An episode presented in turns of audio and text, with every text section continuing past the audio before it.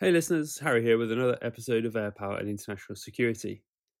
Today we have Colonel Professor John Andreas Olsen joining me for a discussion about the key influential figures in the development of US, and therefore by extension NATO air power. I've been trying to get Colonel Olsen on the show for a while now, so I'm delighted to finally share this episode with you. Professor Olsen, as he's otherwise known, is undoubtedly one of the biggest names in the study of air power.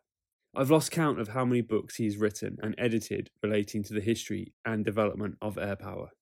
But he also continues to be an officer in the Norwegian military, where he is currently assigned to NATO headquarters.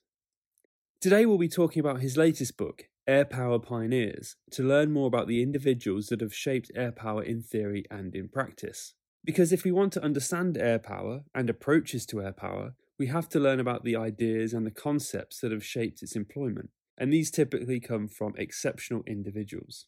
So here is John talking all about air power pioneers from Billy Mitchell to Dave Deptula. Hi John, thanks for joining me today to talk about air power pioneers in more detail. Now this is one of your recent books that you've published, and I think it's the conclusion of a trilogy of air power books. And we'll get into that perhaps more during the talk. But let me start with the motivating question. Why should we study air power then? Thank you, Harry. I would suggest as point of departure that the first responsibility of any government is to ensure its nation's sovereignty, independence and territorial integrity. To that end, we have armed forces, professional men and women who are educated, trained and equipped to protect their citizens. And air power is an essential part of that military political toolbox. And more specifically, I would submit that air power is now the preferred military option for our national leaders because precision strike offers the prospect of military victory without large-scale destruction and loss of life. Air power is our nation's first responder for deterrence and defense because of its readiness, swiftness, and responsiveness. Air power is also our nation's first line of defense. If you lose control of the air, you lose on the ground and at sea, and you lose quickly. Another reason to study air power is that despite its lethality, it's little understood and an under-researched field in academia. I might also add that war at home is no longer unthinkable. The Europe-Atlantic area is not at peace, so the relevance of air power, capability, capacity, and competence is unquestionable. So for all these reasons, we need to study air power's role in national security and in warfare, and we need to study air power's strengths, limitations, and potential. I think you, more than anybody, has done a terrific job in furthering the cause and the significance of air power, especially in academic study. Now, as I mentioned, Air Power Pioneers is your latest publication in a trilogy for the US Naval Institute Press. You published Air Power Reborn in 2015 and Air Power Applied in 2017. What was the purpose of this three-volume set? How would you compare the three? How do they relate to each other? You're absolutely right. The three books should be considered a trilogy. The first, Air Power Reborn, really centers on the military theories of two U.S. Air Force officers, Colonel John Boyd and Colonel John Warden III. The book offers a conceptual approach to warfare that emphasizes air power's unique capability to achieve strategic effects. And importantly, from my perspective, it looks beyond the land-centric, battlefield-oriented paradigm that has continued to dominate military theories and strategies long after air power began offering new options. So that book aims to encourage officers, enlisted personnel, and university students to think conceptually and strategically about the application of aerospace power.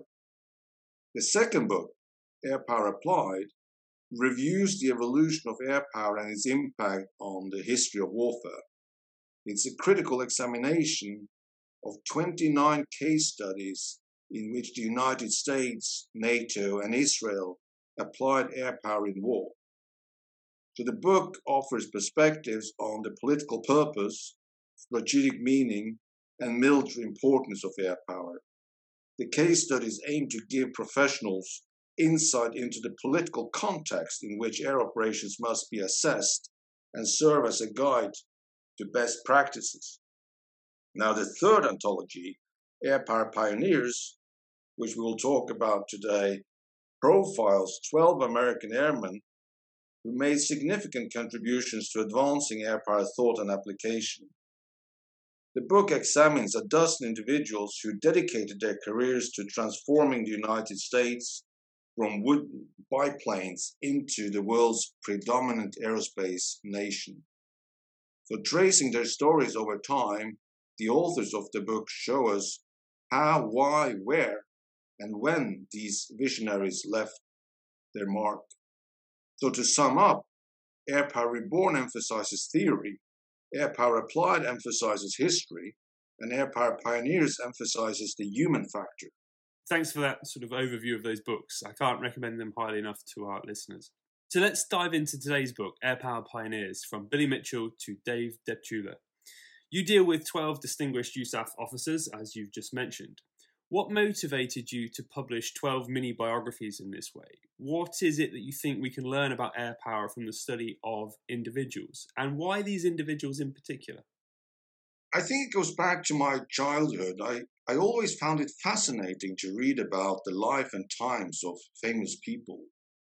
I think most of us would like to know more about the people who influenced history and made a difference, because reading about a successful or remarkable person can be an inspirational, educational, and in some rare cases, a life-altering experience.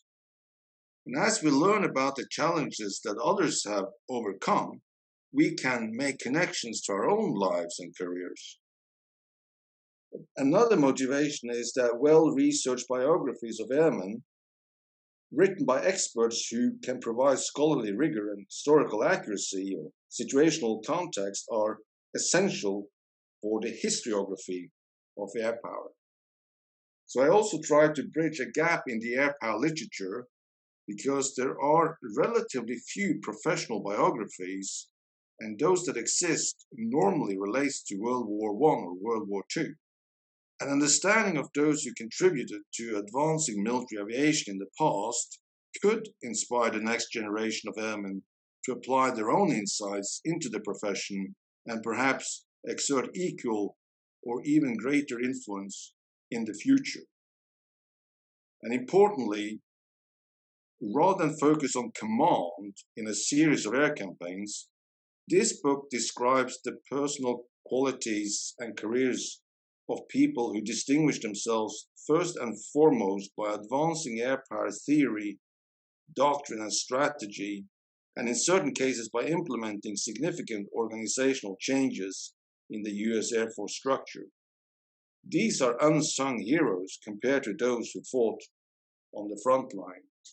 Some held important positions during the wartime, but except for a few who excelled in both combat and peace, those selected in this volume made their main contribution to advancing aerospace power away from the front line as planners and organizers, as educators, and as strategists. Excellent. A number of reasons there why we should learn about and learn from air power pioneers. So who were you writing this book for? Was it students of air power, commanders? What sort of audience was this targeted at? My main target group is members of the armed services and especially air forces. Sadly, airmen all over the world are not deeply acquainted with their own history and the theoretical foundations of their profession.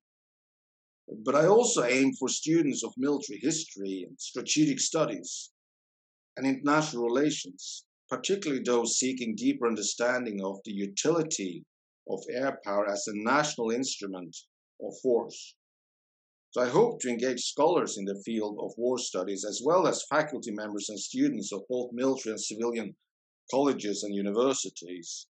And I hope your students will find this book of interest as well. I'm sure they will. I'm sure they will. So, as already mentioned, you cover a number of USAF commanders and air power thinkers. For the sake of the audience, let me list these individuals. It starts with Billy Mitchell, goes on to Henry Hap Arnold, Hayward Hansell, Hoyt Vandenberg, Curtis LeMay, Bernard Schriever, Glenn Kent, David Jones, Bill Creech, John Warden III, Tony McPeak, and finally concludes with Dave Deptula. Now, we can't obviously cover all of these people today. I wonder if you could perhaps give us a brief outline or synopsis of some of these crucial individuals. Shall we start with Billy Mitchell? I think he's quite a useful one to begin this talk with. Absolutely. The first chapter is on Brigadier General William Billy Mitchell and is written by Dr. Richard Hallion. And it is natural to start with the most famous and most controversial figure in the history of American air power. Billy Mitchell was a respected commander and a man who seized the chance to be America's first combined air component commander before the term existed in 1918. And he was the first prominent American to espouse publicly a vision of an independent air force and strategic air power that would dominate future war. He believed that aircraft were inherently offensive, strategic weapons that revolutionized war by allowing direct attack on an enemy country's vital centers, that is, the key industrial areas that produced armaments and equipment so necessary in modern war.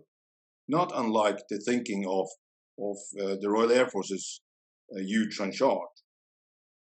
Mitchell was a daring, flamboyant and outspoken leader who was court-martialed, found guilty of insubordination and suspended from active duty for 5 years without pay. So seen by many as a martyr for his cause, others would argue that his use of the press and his lack of hesitation about playing Congress, the president, the army and the navy against one another was unacceptable. But for Billy Mitchell, sensationalism was gratifying, but also a means of drawing attention to his far-sighted ideas on aviation. So Billy Mitchell was quintessentially a man with a mission and a true pioneer of modern aviation, but remains one of the least understood figures of modern military history because of his complexity. Through his crusade, he is the starting point for anyone who wants to engage in a discourse on the utility of air power. It sounds quite dangerous to be an air power pioneer during the early days of air power. You know, some of the big names in air power theory, like Giulio Douhet, Billy Mitchell, seem to have been court-martialed for one reason or another. It does, and it's something with the US Air Force, or maybe all air forces, that those who make their mark seem to be controversial one way or another. Maybe because it was the young service in opposition to others, it was a different way of warfare, but they always seem to have a bit of controversy about them. Yes, certainly. Should we stay on this early period then and move to Hap Arnold next? The case study on General Henry Harley Hap Arnold is written by Dr. Dick Daso, who knows the man better than any other living individual. And commanding general of the Army Air Forces during World War II, this visionary five-star general established the enduring technological and scientific tradition of today's US Air Force. He was one of the first Army pilots and then a protege of firebrand Billy Mitchell, supporting him during the court martials. And Arnold embodied this close linkage between air power technology and training and their applications to doctrine. His relationship with scientists, engineers, and industrial entrepreneurs created the military-industrial academic support structure that still underlies today's US Air and Space Forces. Arnold's sheepish grin could not camouflage his demanding and sometimes explosive leadership style, which was often a result of wartime pressure from expanding the infant Army Air Corps into the massive Army Air Forces, consisting of 2.4 million airmen and nearly 300,000 planes in less than 5 years. He was lightheartedly referred to as the most even-tempered man in the air service, always angry. With the top cover from the Army Chief of Staff, General George C. Marshall, Arnold patiently and deliberately resisted pressure from military aviators and his own desire to establish an independent air force until victory over the Axis powers was assured. At war's end, after suffering multiple heart attacks while remaining on active duty, Arnold saw his vision for an independent U.S. Air Force realized in September 1947, 29 years after the establishment of the Royal Air Force. Arnold was a genius for accomplishing great things and inspiring others to do likewise. A great leader of men, intellectually and physically, and with a great moral compass. So if Arnold was a great leader of men, what about Curtis LeMay? He's someone, I think, who attracts a degree of controversy because of the use of aerial bombing over Japan. Perhaps unfairly, I might add there, in that I think that was always an idea that USAF were thinking of before the Second World War, but he was the guy that put it into practice. What can we learn about Curtis LeMay from your new book? He is, of course, one of the icons of American military history. He was simply unique and a larger-than-life figure. Upon America's entry into World War II, he was sent to Europe as a lieutenant colonel to lead and bomb a bomb group, and 3 years later he had become the nation's youngest major general.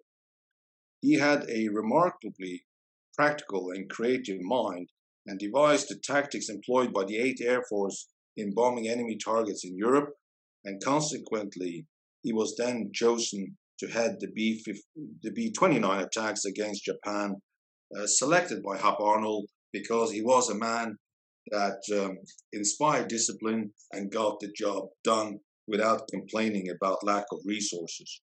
And during the Berlin crisis of 1948, LeMay was tapped to lead the Strategic Air Command, as you mentioned, the most powerful organization in the U.S. Air Force, responsible for delivering nuclear weapons. And he commanded the Strategic Air Command for 9 years, an unprecedented tenure, and with such flair that he became Mr. Atom Bomb personified. And some of you may recall the characterization of him in Dr. Strangelove, Stanley Kubrick's black comedy from 1964. And it's not painted in a positive light. LeMay's relentless emphasis on realistic training and in-fight discipline shaped the Strategic Air Command into one of the most effective and respected military units in the world. Today, his longest-serving four-star general in U.S. Air Force history is remembered as a great combat commander during World War II and an unparalleled leader of the Strategic Air Command, but a merely competent Air Force Vice Chief of Staff and then Chief of the Air Force from 1961 to 1965 in the Kennedy and Johnson administrations. LeMay was not cut for politics and diplomatic finesse. Unlike Billy Mitchell, he did not do well at cocktail parties and receptions. He was not a talkative guy. His outspoken criticism of the Vietnam War strategy led to retirement in 1965, but assessed against the criteria of air power advocacy, integrity and honesty, lifetime achievement and performance as a member of the Joint Chief of Staff, LeMay was an exceptional air power pioneer. So all these three, Billy Mitchell, Hap Arnold and Curtis LeMay, stand tall in American air power history. All the case studies so far, I think all the case studies in the book are about generals, with the exception of the one that you wrote about Colonel John Warden III. I think all of us who study theory and strategy appreciate you including him. How big an impact has Warden had on the US Air Force and on air power? And where can we actually see this impact? Colonel John Warden has had an enormous impact, and he is, of course, best known as the architect of the concept underlying the Operation Desert Storm air campaign, that is, the Gulf War of 91, the liberation of Kuwait from Iraqi occupation. He had acquired a reputation as a radical thinker by the late 1980s when he published his book, The Air Campaign. He was an outspoken advocate of using air power as the dominant and decisive element in a military campaign, rather than merely as support to the ground command regime of maneuver. So his five rings model and theory of strategic paralysis stood in stark contrast to the then dominant airland battle doctrine exposed by the US Army and the US Air Force's tactical air command leadership. And Warden developed a nearly messianic drive to move airmen beyond conventional thinking. He played a significant role in conceiving a new approach to the conduct of warfare, and he helped restore air campaign planning and theory to the forefront of the US Air Force agenda. He essentially encouraged a new generation of Air Force officers to think about air power. And his key concepts, three elements, leadership-oriented inside-out operations, parallel warfare, and bombing for functional effect, have since become common within the US Air Force and a key subject at military universities throughout the world. So in short, as a theorist, strategist, wartime planner, intellectual leader, agent of change, and educator, Warden remains the symbol of the renaissance in aerospace thinking that took place in the 1990s and continues to this day. He's one of the most influential American air power thinkers since World War II, and it wouldn't surprise you that he was very controversial, maybe on par with Billy Mitchell decades earlier. So Warden's impact was in creating or re-establishing the idea that air power can be used for strategic effect, that strategic bombing campaigns can work if they're conducted in the right way. Absolutely. And what distinguished him from, let's say, Billy Mitchell and that generation, Douhet and Hugh Trenchard, is that he was focused on the enemy leadership, not on the industry, not on the population. He wanted to go directly for the leadership to decapitate the command and control and prevent the leadership from communicating with its own people, its own forces, and his own command. So a different approach, but he reintroduced conventional strategic bombing theory and practice through the Gulf War of 1991. And for anyone wanting to know more about John Warden, John Olsen has done another excellent podcast with Rusi, Talking Strategy, all about John Warden, and I can highly recommend that. It's a great listen, so do check that out. So moving on to the final individual contained within your book, Lieutenant General David, well, I suppose I should say Lieutenant General David Deptula, being an American officer, originally a student of Warden, having worked for him in the air staff, but then developed into an air power theorist in his own rights. Could you please summarise the importance of this particular individual as well? Absolutely. The chapter on Lieutenant General David Deptula is written by Dr. Chris Bowie. And to some extent, you could say that Deptula is a 21st century reincarnation of Billy Mitchell. Deptula has been tirelessly educating the members of the armed services about the unique characteristics and benefits of aerospace power for more than 30 years. His transition from F-15 fighter pilot to air power champion occurred when he worked for the Secretary of the Air Force in 1990 on Global Reach, Global Power, this seminal document that charted the relevance of air power in the post-Cold War era. And Deptula tested his theories during Operation Desert Storm as the chief planner of the Gulf War of 91, becoming the driving force that transformed strategy and targeting into action.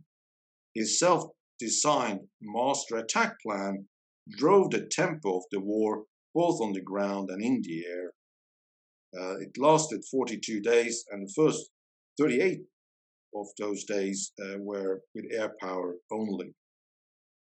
He went on to influence not just the US Air Force, but militaries around the world as well, in shifting focus from strategies that concentrated on maximum destruction to strategies aimed at achieving desired effects with minimum damage to infrastructure and the civilian population.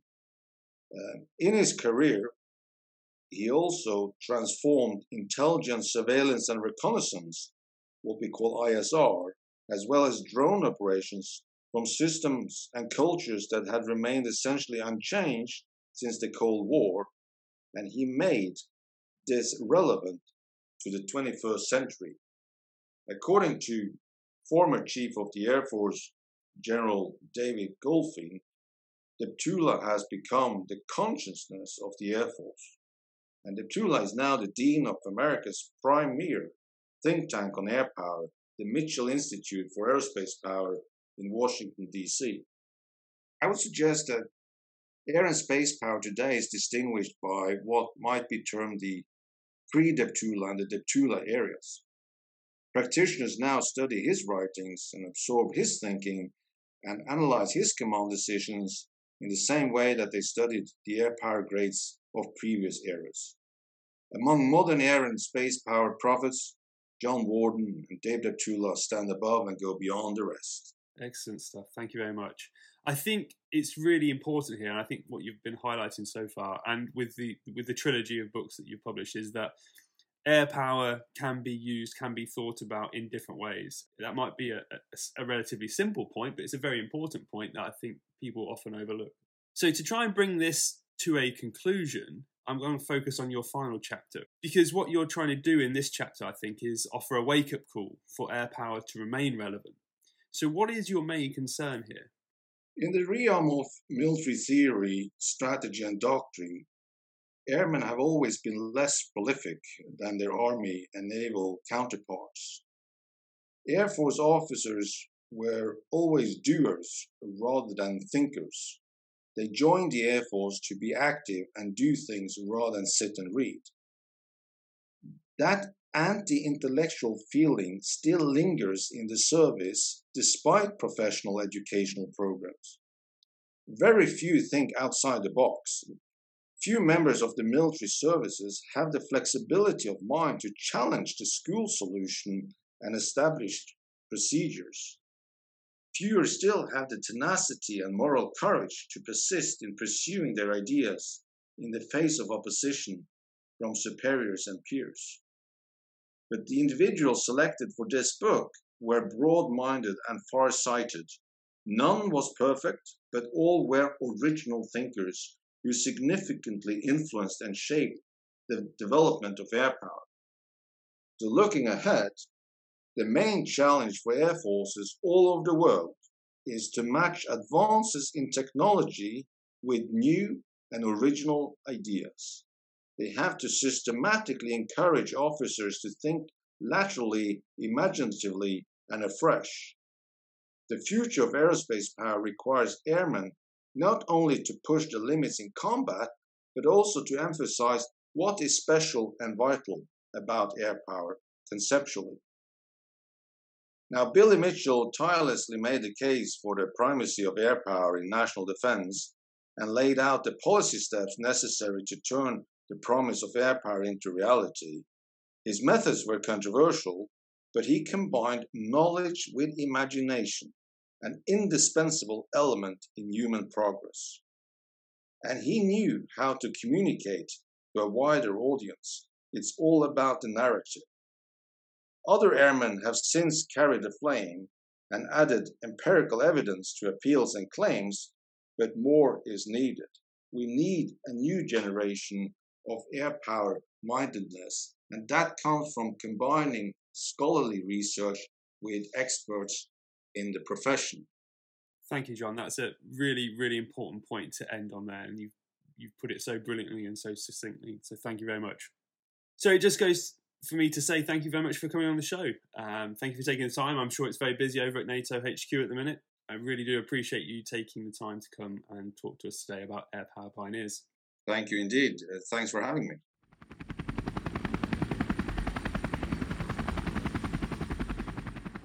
Excellent stuff there from Colonel Professor John Andreas Olsen. I hope you enjoyed that as much as I did recording it.